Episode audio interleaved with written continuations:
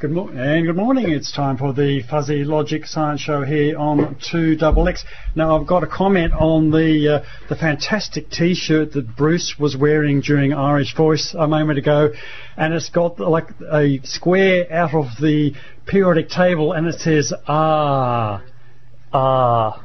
The element of surprise. Uh, not too many surprises here, we hope, on Fuzzy Logic this morning. Uh, we're heading off into space.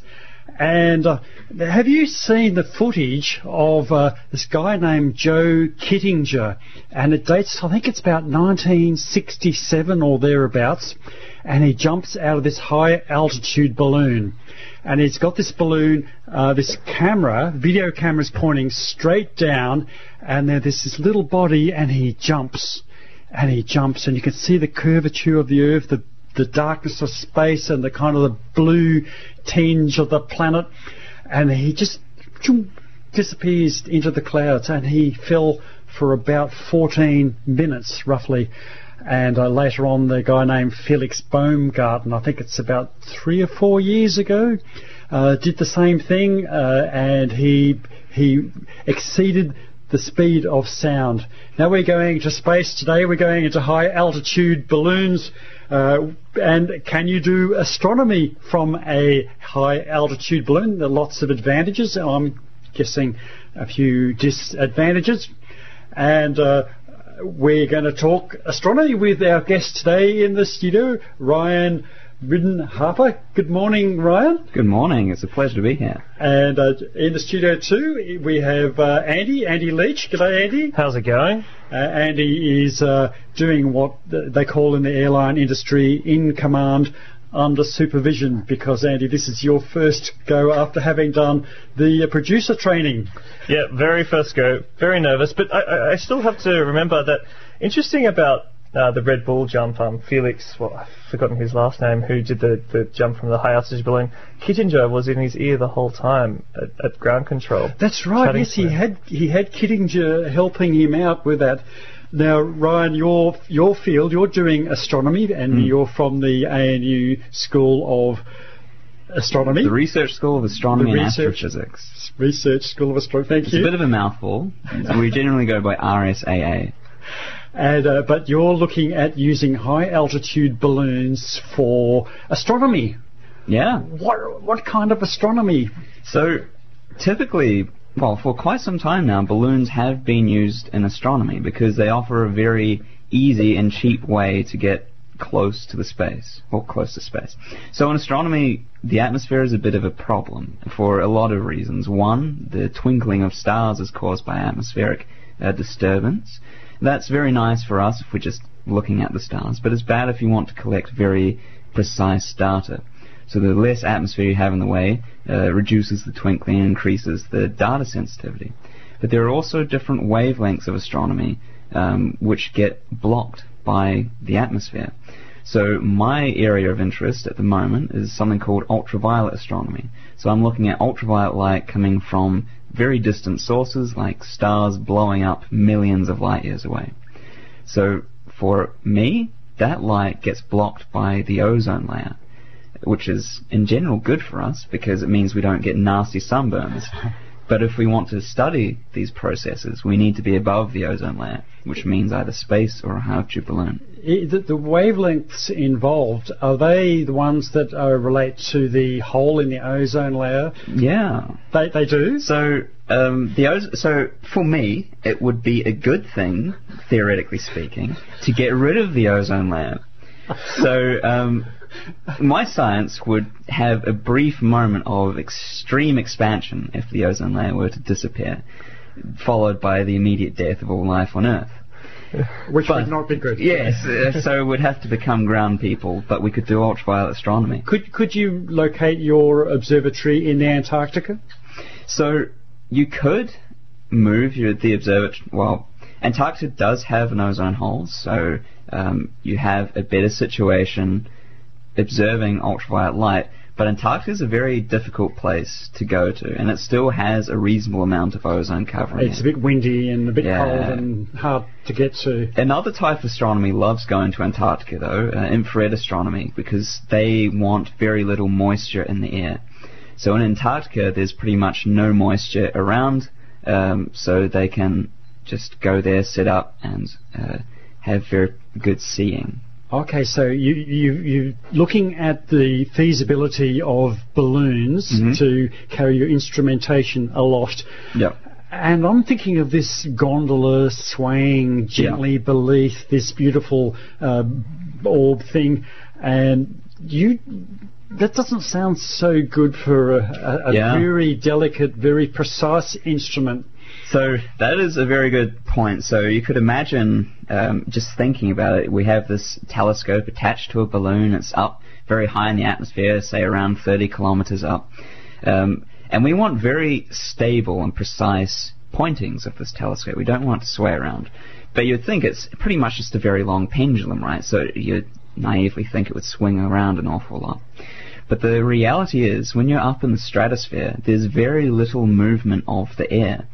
So there's nothing to kind of nudge it to start it swinging in the first place. So as long as you're aware of um, kind of the period of swinging that you would expect and can kind of engineer it to not swing like that, you can get very stable platforms. And they've been using high altitude balloons for astronomy since the 60s. So NASA in particular have worked out an awful lot about balloon stability at those altitudes. Ah, now I'm thinking on my camera, I have high-end camera lenses with image stabilization, Hmm. so I'm guessing that they would have similar sorts of uh, gimbals and gyroscopes Yeah. and stuff to stabilize the whole thing. Yeah, so in general, these platforms work where you have your high altitude balloon, you have some cables that go down to the payload, and the payload has often got um, gyros and gears, as you're saying, to more or less separate its motion from the general motion of the balloon.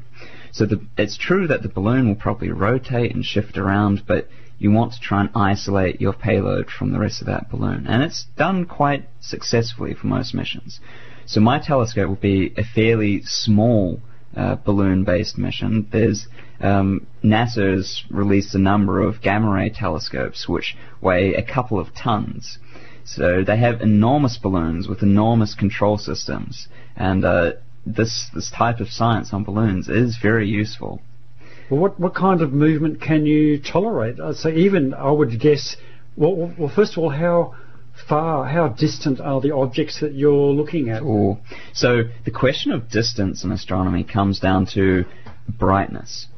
So often, if you talk, if you're listening to an astronomer or how good a telescope can be, they'll give you a number, say a limiting magnitude. So for the telescope we're wanting to build, we're aiming for a limiting magnitude of about 22. And then, with that limiting magnitude of the telescope coupled with what we call the absolute or the intrinsic brightness of the object you're looking for, you can calculate the distance between um, you and the object you hope to find.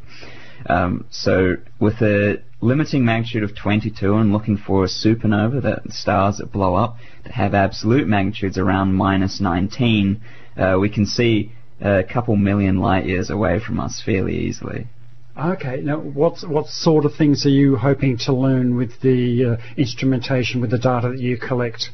So this project uh, was inspired by uh, something called a Type 1a supernova. So if you have, there are different types of supernova. The classical thing people think about is when a star, a very massive star, reaches the end of its life, it runs out of fuel, so all of the star kind of collapses down, rebounds, and makes a lovely explosion. So that's the core collapse supernova. But there's another type called a type 1a supernova, where you have something called a white dwarf, which is the type of remnant our sun will turn into, that has a buddy going around. It might be another white dwarf, or it might be a companion star. Now, eventually, the companion will leak so much material onto the white dwarf that it will blow up. And when it blows up, it blows up with a very precise brightness. So, as we were talking about before, with the limiting magnitude and the absolute magnitude, you can calculate the distance between you and the 1A very accurately. So we call it a standard candle. Um, so what we want to do is look to see how these standard candles actually blow up with this companion and get better understanding of how we can measure distances in the universe with the standard candle and therefore get better constraints on how the universe evolves over time with dark energy. Oh, so now you, you mentioned the life cycle of a, of a star. It, it starts off burning helium, burning inverted commas, of course. Yeah. Can you just take me briefly through the, the how a star will, will go through its life cycle? Yeah. And maybe maybe one of these super big stars and, and why they're special. Yeah, so the stellar life cycle, as you uh, mentioned, depends on its mass. So if it's a small star like our sun, they'll they'll do some things, but they're not nearly as interesting as the big massive stars. So every star at the start of their life will take uh, will go through a fusion process at its center. So fusion is when you take two fundamental atoms, say like hydrogen, and you slam them together under the great temperatures and pressures you'll find at the center of the star to make a heavier atom. And that process releases some energy. So at the beginning of a star's life, it'll slam together four hydrogen atoms and make a single helium atom, as well as some other byproducts. And then once it's run out of hydrogen fuel at the center, it goes into the helium burning phase. So it starts slamming helium atoms together and making heavier elements. Oh, just just to interrupt, what's the current stage of our sun? Our sun is still in what we call the main sequence. So a star will spend almost all of its life on a main sequence where it's fusing helium into hydrogen, the other way around, hydrogen into helium. There So, hy- so it's going through hydrogen mostly at this Yeah. stage. So our sun will only really get up to hydrogen, or helium burning rather. Uh, and then helium burning produces heavier elements, which our sun, unfortunately, isn't really massive enough to have enough energy to start smashing together. Yeah. So when you get up to around carbon, our sun will stop its fusion processes and grow to an enormous size, at which point it will eat Mercury, Venus, and probably the Earth. And its outer layers will kind of puff off into the outer solar system. And then Earth would be a bad place to be. At Oh time. yes, yes, the Earth would be completely uninhabitable. we- we'd solve your uh, atmosphere problem. there, yes, it wouldn't. There'd be no atmosphere in the way. We could get fantastic observations if only the sun weren't surrounding the entire sky. So with these bigger bigger stars, do they keep keep slamming together those bigger and bigger atoms? Till Yes. what what what size atom do we usually do they stop slamming together? So every the biggest stars doesn't matter how large you are. The furthest you can get to is iron. Once you reach iron, um, physics comes into play and says you can't fuse anything more, because to take iron atoms and slam them together uh, to make a heavier atom requires energy. It doesn't release energy. So iron kind of sits at the pinnacle of atomic stability, or at least an isotope of iron. And once you get this uh, most stable atom, you can't fuse uh, Well, you need heavier enough, enough atoms. energy to, to Yeah. get to the next level. Yeah, it takes energy to make bigger things. Yeah. So once you go past iron, you can have something called nuclear fission, which is the thing we're most familiar with, where the atom breaks down and becomes smaller. So up to iron, you can get nuclear fusion. Past iron, you get nuclear fission to get back to iron. Oh. So, of course, you have stable atoms after iron, but the general rule, fission happens after iron, fusion happens before iron. Well, then how do we get to the things heavier than uh, iron? And, well, Uh. like Bruce was wearing the R. yes, yes. Uh, so, so these atoms can be produced, of course, because we have them around us. They happen in very brief but cataclysmic explosions. So once this big star has reached iron at the center, um, it's no longer able to support itself. So stars are a very delicate equilibrium of uh, energy pressure coming photon pressure we call it, so the energy from the fusion pushing out against the outer layers, and gravity pulling everything down towards the center. Once you've run out of the photon pressure pushing out, or the radiative pressure, you only have gravity pulling things down now. So everything starts collapsing down towards the center, and the core will collapse down to make something called a neutron star or a black hole, and the rest of the stuff will kind of reach the core and rebound off. So this is why we call it a core collapse supernova. And in that moment where everything's super compressed and there's lots of gravitational energy in that system, you can fuse together heavier elements. But there's another process where you can get um, elements like gold and the very heaviest elements. And that comes from when you have two neutron stars, so these are cores of very massive stars, in a binary system, so they're orbiting around each other. as we discovered last year, this binary system will emit gravitational waves, so they'll warp space, and that warping of space will make their orbit decay, so they'll get closer and closer over time. Eventually, they'll collide, and in that collision, they'll make an awful lot of gold, platinum, and all the other what we call lanthanide elements. You're mentioning a lot of elements. You started saying that our sun will get to carbon, Yes. and then, bigger stars will get to, to iron, and Yeah.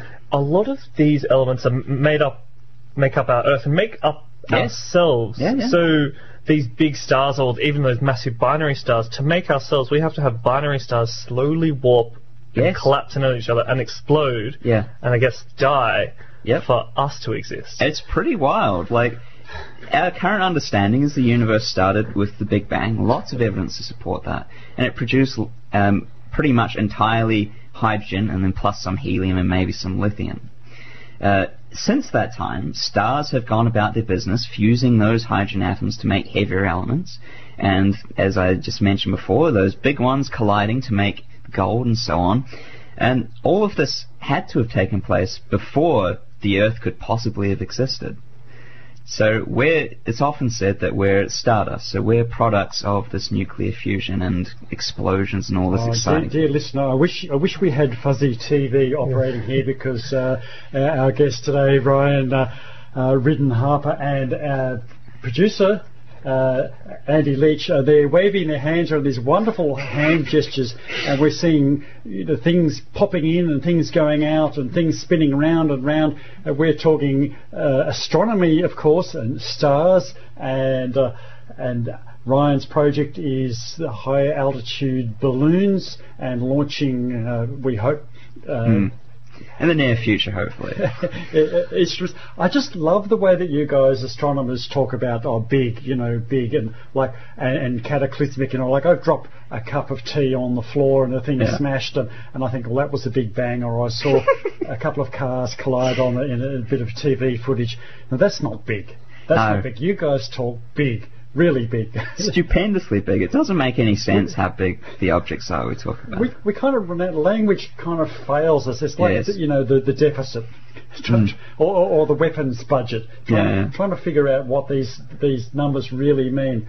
And that was We Love You by the Rolling Stones. You're listening to Fuzzy Logic on People Powered Radio, 2XXFM 98.3, uh, P- Canberra's community radio station.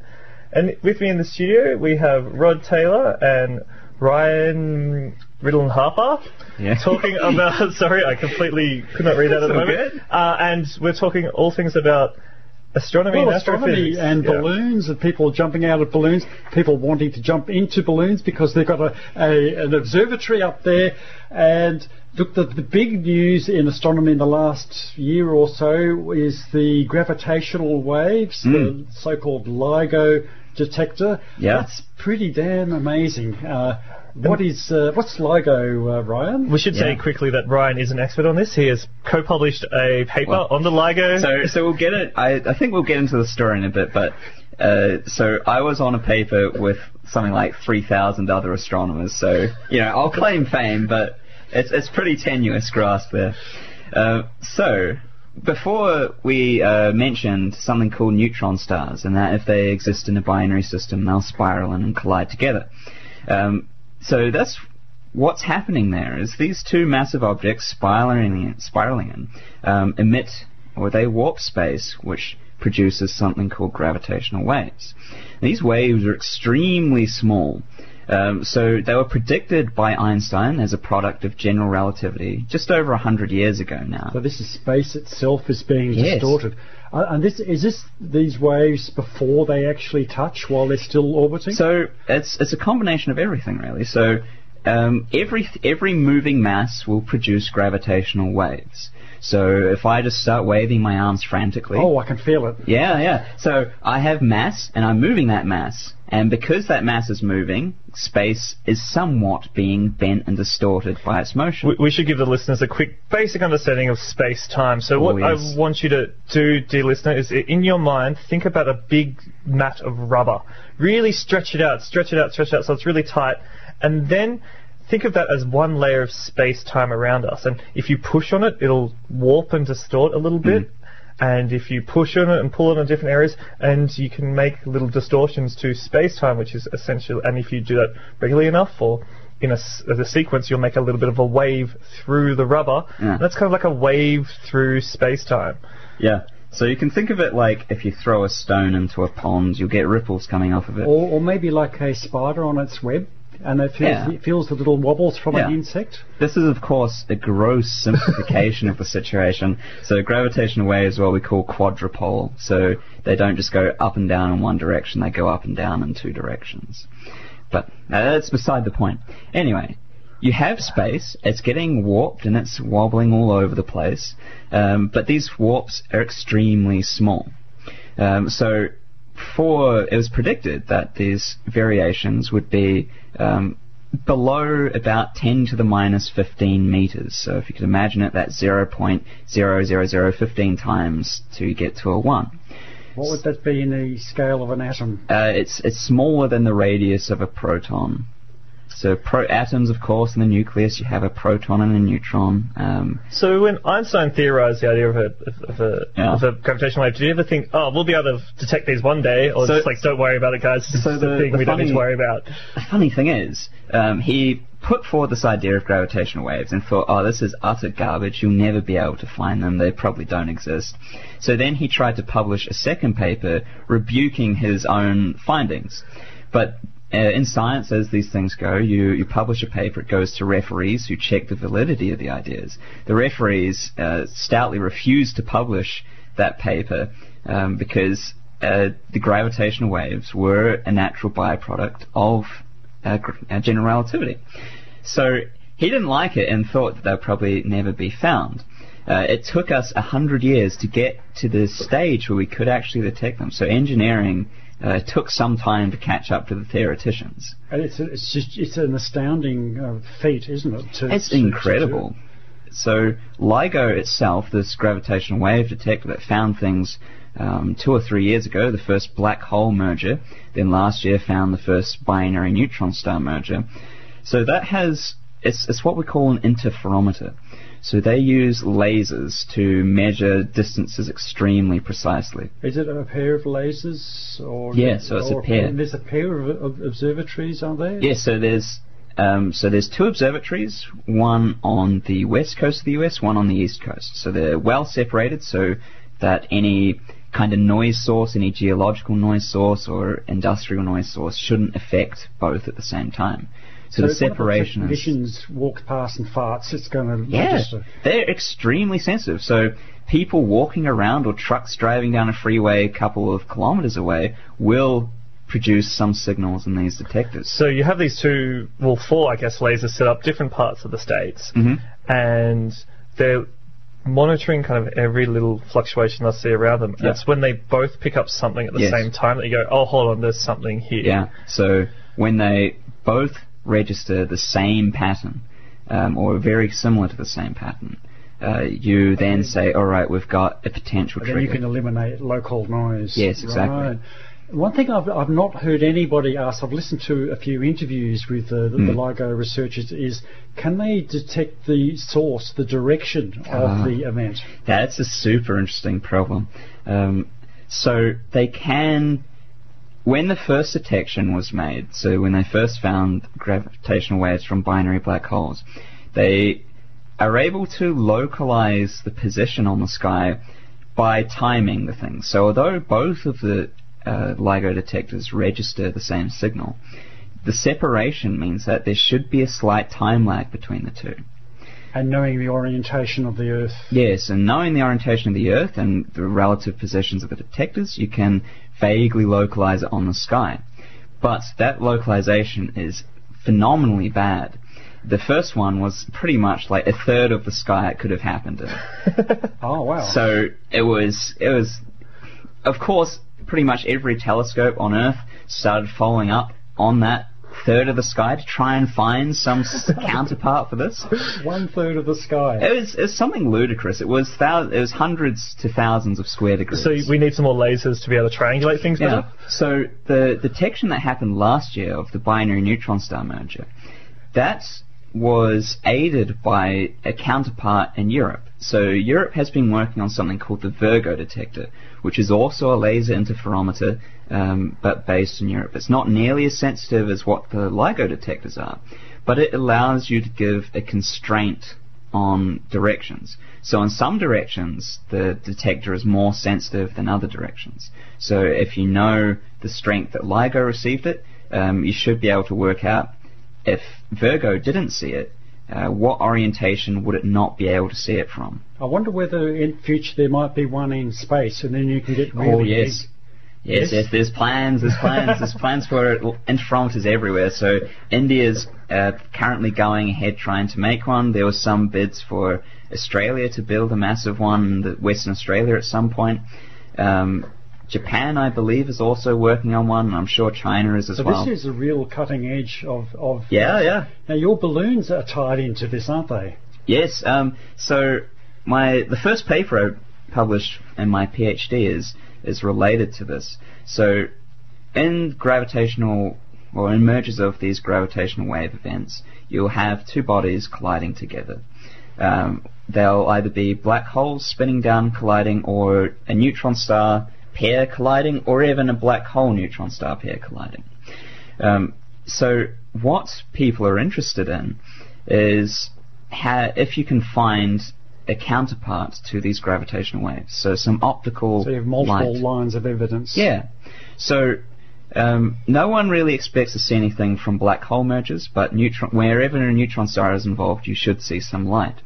So that's why the entire astronomy community got so excited last year when LIGO found neutron star merger. Within a day, well, within a few hours, in fact, the optical counterpart was found, and pretty much every telescope in the world trained on this neutron star merger. So they they use Virgo, like you mentioned before, Yeah. and said, okay, well, LIGO got it, Virgo didn't. It's probably in these parts of the Mhm. sky, so they shrank it down a little bit better. Yeah. And then all the telescopes just scoured the Yeah. sky for a few hours, it seems. Yeah, yeah. And then everyone went, okay, well, it's here. Let's everyone Yeah. watch these neutron stars merge. So there's there's a, an extra piece of information as well. Um, a gamma ray telescope, I believe it was Fermi, also picked up a gamma ray burst. So that's a short burst of very energetic light uh, that came from the same patch of sky as well, and it was co-located within uh, time-wise. It was about 1.3 seconds after the gravitational wave was found. So they're like, oh, that's probably it. So then, using Fermi plus the gravitational wave detectors, they got a fairly good constraint on where it should be, and then all the survey telescopes started scouring that region and picked it up. So that's thousands of people working together quickly to Yes. kind of get. That's the and all over the world. That's an amazing piece of communication Yes. achievement as well, not just And technological and was, physical. it was kept fairly quiet as well with Yeah. the number of people. I was fortunate enough to be observing with uh, the ANU's 2.3 meter telescope at Siding Spring uh, the night after it was detected. So I was supposed to be doing something to do with exoplanets, but immediately my schedule changed to you've got to observe this thing. so I was the first person in Australia, along with uh, a friend of mine, um, to get the spectra of this event, and we got the fifth spectra globally. So that was kind of fun. Oh, that is cool, Ryan. That is very, very cool. I, I love the way that uh, you know it's exciting. Like you might think that doing astronomy was hours and hours sitting in front of a telescope or bits of paper and computer readouts and stuff. Yeah. I'm sure a lot of it is. Yeah. A lot of it must be. But you, you get these little moments where something like that happens and you're right on the cutting edge. Yeah. I- Is that what got you excited? What got you excited about into this field? Well, I just so in general, I just want to know how things work, and there's a lot of stuff in space. So that's what got me into astronomy, and all of this like big, exciting new discoveries is, I guess, what keeps me going because you never know when the next discovery will come along, and you never know what it will mean. And you you were mentioning, sorry, dear listener, we were talking a bit before off air, and you mentioned Tessa, another another piece Oh, of Tess, yep. Tess, sorry, that, another piece of technology that might help us discover something new. Do you want to give us a bit of background on that? Yeah, so uh, TESS is the next generation of exoplanet hunter. So an exoplanet is a planet that orbits around stars that are not our sun. Uh, before we had the Kepler Space Telescope, which looked at a patch of space and found thousands of exoplanets through what we call the transit method. So if the planet crosses between us and the star we're looking at, that star will become momentarily fainter on the order of a percent level. And if we're sensitive enough and observe the star long enough, we can pick up multiple dips and say, alright, there's a planet there and it's got this kind of size. Uh, with but Kepler broke a while ago and it's been repurposed for other things. So they've sent up its replacement, TESS, the Transiting Exoplanet Survey Satellite. That was last week, wasn't it? No, it was this week. This week. Thursday. Oh. Thursday Oh. morning for us. It was rather exciting. It went up on a SpaceX rocket, the Falcon 9, which of course landed its first stage, which was very exciting. So TESS is now making its way to its very elliptical and eccentric orbit around the Earth. And it will start its mission in a couple of months. And to it's gone, it's gone around the moon, I believe. Yep, so it's going to get a slingshot from the moon to put it in its very special orbit. And it will look, its goal is to look at pretty much the entire sky uh, to try and find exoplanets around the most brightest and nearby stars. And they're expecting it to find on the order of uh, hundreds of thousands of planets. That's, that's amazing. And this thing was packed in the boot of a Tesla, of course. uh, one thing, I, so if if a planet's passing in front of another star, and a planet has some sort of atmosphere, does that mean this new telescope will be able to pick up the atmosphere and tell us a bit about that planet's So, atmosphere? so this is a very interesting point. So, um, with Kepler, it was looking at fairly far away stars and fairly faint ones. So they would be able to find planets, but in general they were too far away for ground-based telescopes to do follow-up observations with. So with TESS, the goal is to look at nearby stars surrounding us. It's unable to look in different wavelengths. It's just got a single filter, so it only looks in one wavelength effectively. Um, but the special thing is, all the planets it will find will probably be very accessible to telescopes on the ground. So the goal will then be to use ground-based telescopes to try and get information about the atmospheres of these places. and and when they do, well, you can see the alien on the planet waving Yeah. hello, but not I'm being silly, Yeah, of yeah. course. But uh, I'm guessing that there are signature gases that if we can detect those gases, then maybe. Yeah, so so this ties back into uh, my balloon project a bit. So one of the things that we're hoping to do with it is try and find if we can detect uh, oxygen in the atmospheres of exoplanets. So the way this all works is when the planet goes in front of its host star, it blocks out some light. But if that planet has an atmosphere around it, uh, light gets scattered in the atmosphere based on what atoms are in that atmosphere, what atoms and molecules it's comprised of.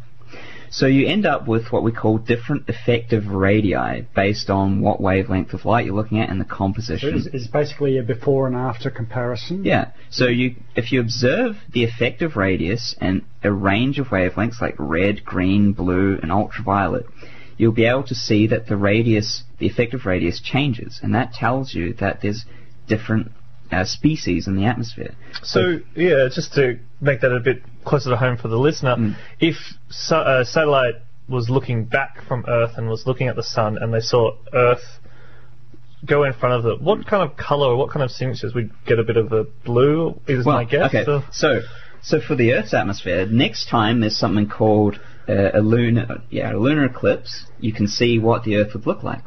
So if you lunar eclipses are where the Earth goes in front of the Sun from the perspective of the Moon. So the Moon is directly behind the Earth and in the Earth's shadow.